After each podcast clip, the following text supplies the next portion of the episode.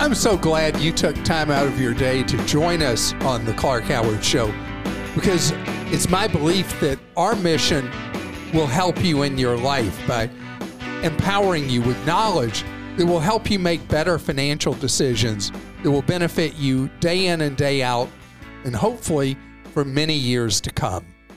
In this episode, I'm going to begin by talking about credit card topic, paying down debt, and taking advantage of offers if you aren't someone who accumulates debt.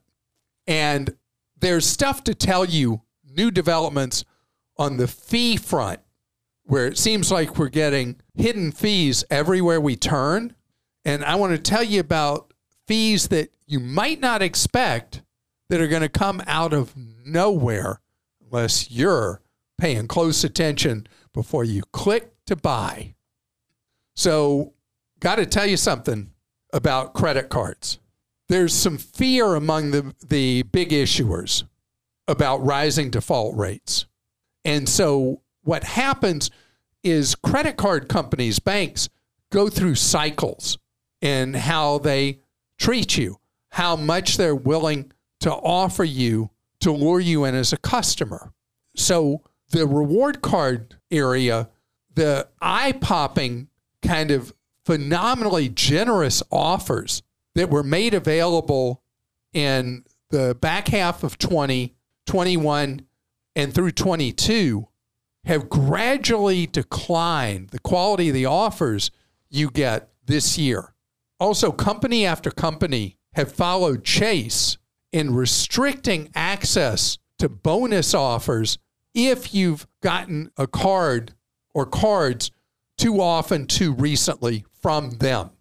As an example, American Express now, if you got a big sign up bonus from American Express on a card and you try to get a different American Express, they may approve you for the card, but then invalidate the bonus offer that got you to sign up in the first place. And Chase has a very clear policy that when you go to apply, they'll tell you, yeah, you're not going to qualify for the bonus. So know that the reward game goes through cycles, and we're in a down cycle for the rewards at this moment.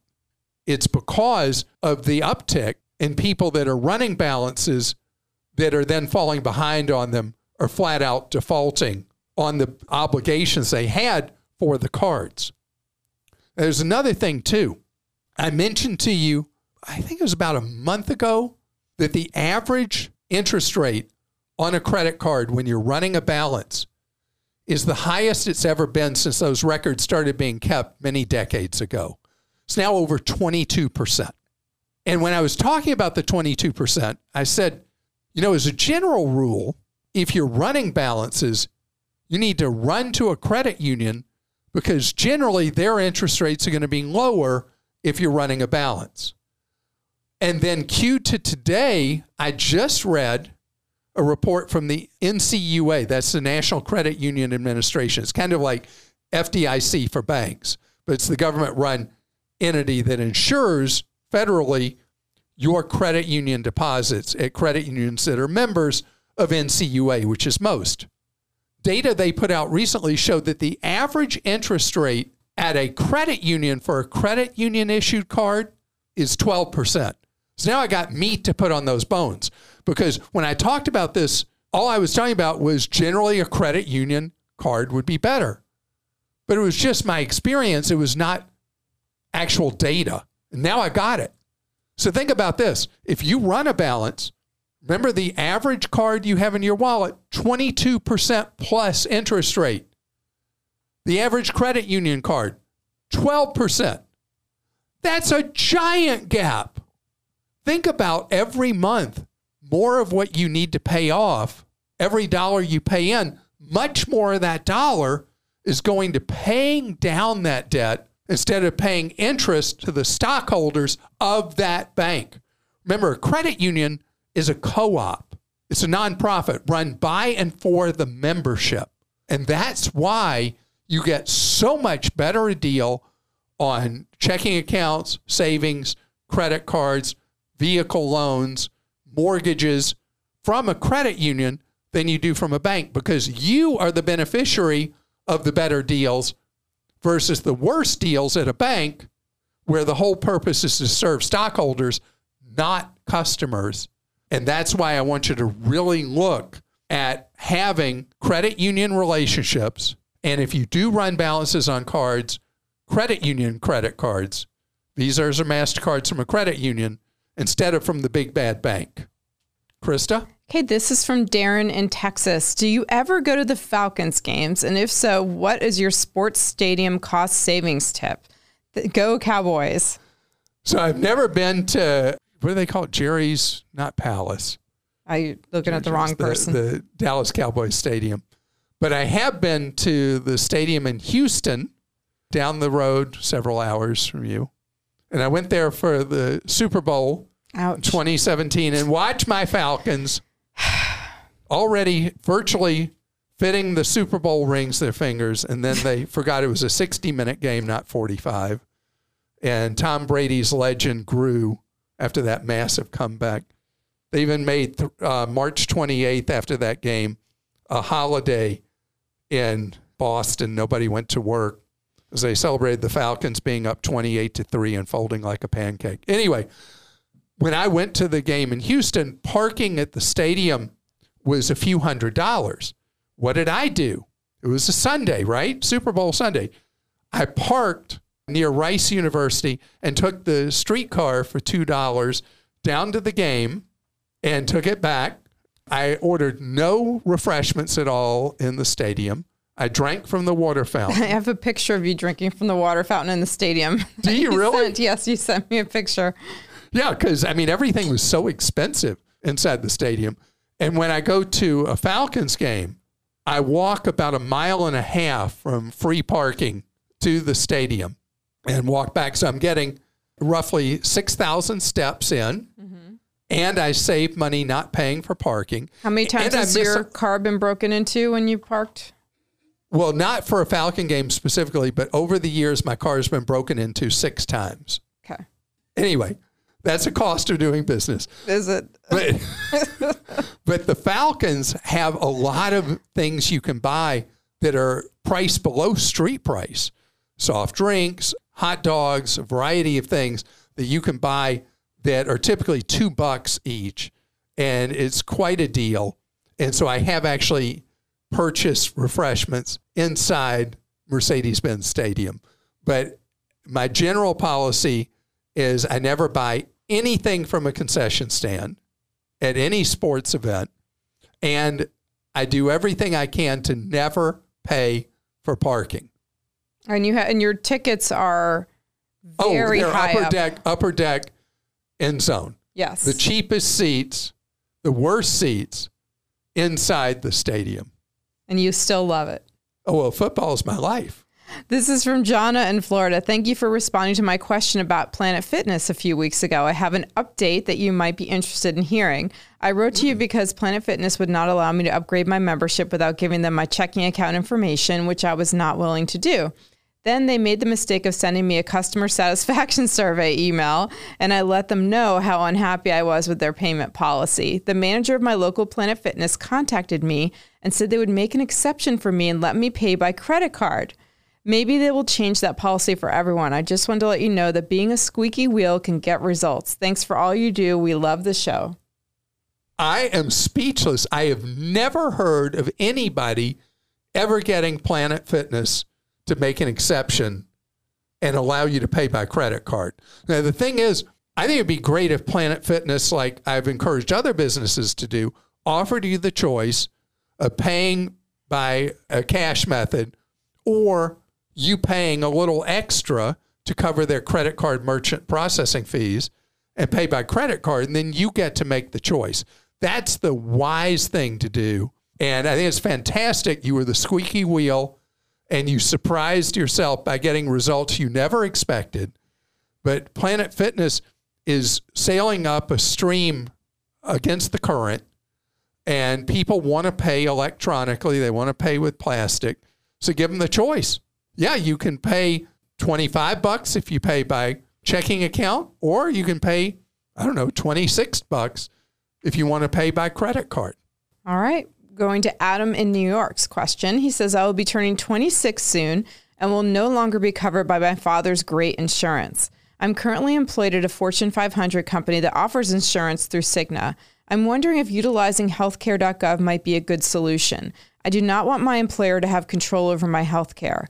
If I decide to leave the company or they decide to eliminate me, I want to have steady coverage. I have regularly occurring appointments with specialists for health issues and ideally do not want a high deductible plan. Please let me know what your thoughts are. So, Adam, first of all, I hope that whatever the the continuing health issues are are not serious and that eventually you're good and can either do great disease management or that the conditions heal. Second, you're overthinking this. Take the employer coverage. You were the big company. Uh, they only use Cigna at a Fortune 500 company to process paperwork. The insurance is actually not real insurance, it's health reimbursement offered by the employer. Use it. The employer is heavily subsidizing the premiums. They're giving you the coverage essentially. Take it. When you at some point down the road, you decide to leave this employer, they decide you're leaving, whatever happens, you're able very easily with healthcare.gov to have no interruption in coverage. And when there's a change in your employment, change of conditions, you will have no gap in your coverage and you'll be able to migrate either to an individual Cigna plan or some other healthcare plan you decide to buy at healthcare.gov. So take the heavily subsidized plan and worry about what you would buy individually at a future date. Coming up ahead, junk fees, junk fees, junk fees, hidden fees all over the place, but they're morphing. I want to tell you what you need to have your eagle eyes watching out for. My son was looking at buying tickets to a concert. He was going to go meet friends that were going to. It was an outdoor festival kind of concert thing. So he goes to buy the tickets, and he expects the ticket's going to be. It was outrageous. It was like $110 for this thing. But then he got to where he was checking out, and the 110 became just under 170. My son, being hopefully the wise one he appeared to be at this moment, said, Dad, I didn't go. I mean, I wasn't going to pay all those fees that they added on to it because the 110 was already a lot of money. And then they wanted me to pay 170. And we've all been there, right? And the internet is really the cause of this. And I've shared with you before that the ability with the internet on your phone or on a laptop to shop around created this incentive in corporate America to junk feed you to death. I was recently shopping for a hotel for my middle child, my daughter. What was interesting was the searches had changed from the way they used to be. And it was showing me a nightly rate, but then on the right hand side, it was showing what the cost was for the four nights. And the cost for the four nights was almost twice what the cost was showing per night. Then you could click somewhere and you saw junk fee after junk fee after junk fee after junk fee, but the whole price was there. And several of the hotel chains have now adopted this new thing where you can see up front they're going to charge you an amenities fee or a resort fee or a city fee or a fee fee or whatever it is you're now going to see it before you click to book that hotel. And this seems to be an emerging trend to deal with the lawsuits that various companies are being hit with for failing to disclose junk fees. So it's not that junk fees are going away, it is that they are truly morphing. That the experience my son had is going to become less and less common. That you'll have the bait and the switch where they'll tell you the price is this, then you go to pay and it's much more. That you'll see real time, maybe a headline price, but you'll also see at the same time And I've noticed this hotel site I was at, the daily rate, nightly rate was prominently displayed. And over to the right, it was kind of grayed out, but it was there showing the total. So I ended up finding a hotel that didn't charge all the junk fees. And even though the nightly rate was higher, the official nightly rate was higher, the overall cost was substantially lower than other hotels had been considering. So the junk fee thing, if it's disclosed in some way up front and it becomes part of the decision, is great. But, you know, I always love to tell you stories about Frontier Airlines because Frontier makes it its purpose in life to bait and switch. And the one from Frontier that has enraged people is you think you've got your price, and then they charge you an internet fee that could be more than what they told you up front the cost of the ticket was going to be. I mean, really? So you break down trust with a customer when you do stuff like that. Just know when you're using the internet to comparison shop, many times it requires more steps than you realize to make sure the price really is the price and not just a bait and then you're switch later to an actual much higher price. Okay, Pete in Massachusetts wrote in saying, I just wanted to mention something that happened to me today on Walmart.com. I was browsing the site for a baking mix I buy often and I couldn't find at the store. I put the item in my cart and then went to check out. The price was $5.82. The site asked me to log in, so I did. Upon logging in, the cart showed the product at $7.81. Wait, so uh, say the two amounts again. Five. 582 to 781. So Just by almost logging $2. in. Yeah. I guess my loyalty, like most things in the USA, means paying more. I opened a new tab incognito, used a new email, and got the item for the lower price. No I way, no that- way. I thought this might be useful to other listeners. I had heard of this with flights and car insurance, but not Walmart. Okay, man, this has been a debate for so long. Do companies really use discriminatory pricing? Something Amazon's been accused of regularly. I've never heard of it with Walmart till this one time right here that they are based on knowing who you are and you signing in, charging you a higher price because I guess they think you'd pay it, but they didn't know you.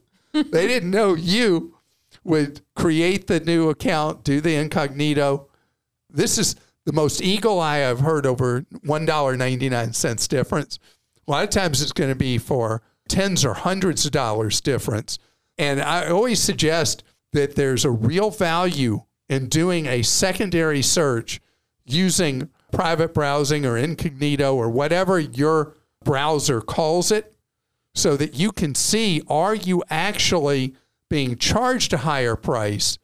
Because if you, you are uh, you may remember years ago there was a contention that a number of websites were charging more to people that were searching from a macbook versus a windows computer because macbook people historically were not as price sensitive as people who use windows computers i haven't heard anything like that though in recent years And it could be the browser. So maybe don't use Safari, try a different actual browser too. So I'm on Chrome. I'll go to, I don't even know what the is Microsoft's Edge now. Like it used to be Explorer. I think it's Edge. And I'll check on there for a different price too if you don't want to do incognito. i thought you called that exploiter You did. Not me. No, I never called you. Explorer. That was I, Yo, wait, that you're Mr. you? Nickname. You're Mr. Nickname. Yeah, but I never, I never had a nickname for Microsoft Explorer. But, um, but I love the Brave browser. Mm-hmm. A lot of people haven't heard of the Brave browser. Uh, there's a number of these that are smaller Firefox. alternatives. Firefox. too. Firefox, and then there's DuckDuckGo has its own browser that doesn't allow companies to track you. So there's there are alternatives. Dave in Connecticut says, How would you like to be billed to pay property tax to your town for a vehicle that does not belong to you and is legally registered in another state? Well, that is happening here in Connecticut. I have a friend who visits me periodically throughout the year and parks their vehicle in front of my home. Evidently, because it has out of state plates and is parked in front of my home, it is subject to a Connecticut crackdown of out of state vehicles. The town subscribes to a service called the Municipal Tax Service, which looks for vehicles with out of state plates. Once they find that it's repeatedly parking at a given residence, the homeowner is billed a property tax based on the value of the vehicle. In my case, it's an annual tax of almost $900. Whoa! My understanding is this is split 50 50 between the town and the MTS. This seems so wrong to me. Do I have any recourse in this matter? Okay, I got to tell you, I've known about this for a while, Dave, and you're the first person we've heard from and it's not just Connecticut that is going on. There are a number of people who, number of different ways, are registering vehicles in states that have much lower annual vehicle costs, taxes, whatever you want to call them. So governments are cracking down on it. In your case, you're a completely innocent person who is being treated guilty till proven innocent. You have an appeal process. Connecticut, like other states, because there's a private outside organization that used technology to decide that you were a tax dodger and you're not. So you use the appeal process that is available. I find these really easy to find online using any search engine to appeal this. And you've got an open and shut case because you are not the registered owner of this vehicle and the person is not a resident of your home, not your responsibility to pay the tax. I want to hear back how this works. You don't just roll over and pay the money. You fight it, you appeal it. I would be very surprised if this isn't a pretty easy appeal process for you. This one's from Clint in New York. I received a promotional flyer in the mail from Dish TV offering free premium channels and a $500 MasterCard in addition to the low monthly rates. When I called them to confirm this exclusive offer, they asked for the promotional code on the flyer.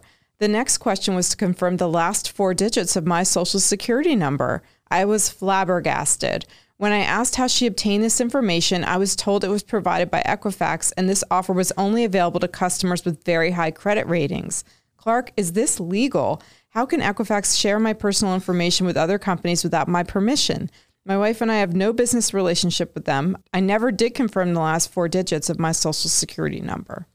You should have grabbed the offer. Let me tell you the deal. The business that Equifax, TransUnion, and Experian are in is building dossiers on you that they then sell to companies over and over and over again.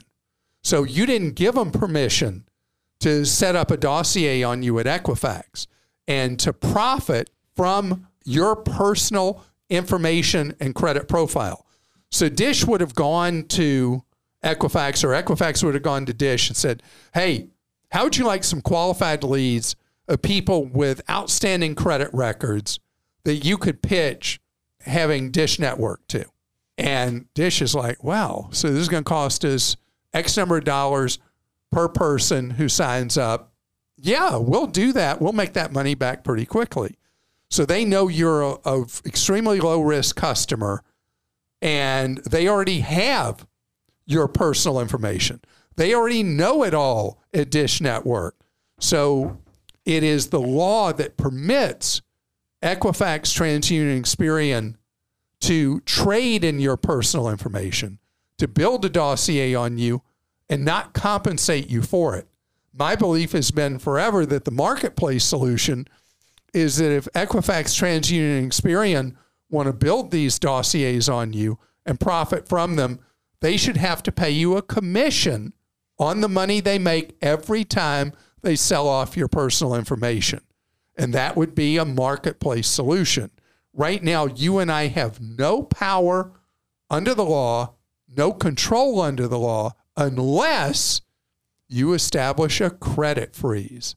If you freeze your credit, it outlaws Equifax, TransUnion, and Experian from selling off your information over and over and over again. And putting a credit freeze in place will also help protect you from many of the worst forms of identity theft. And I want to thank you so much for being with us today. Remember, we are here to serve you around the clock at clark.com. And you want one on one free advice, guidance, or information? You can talk with a member of the Team Clark Consumer Action Center 30 hours each week. See how to do that at clark.com slash CAC. And have a great rest of your day.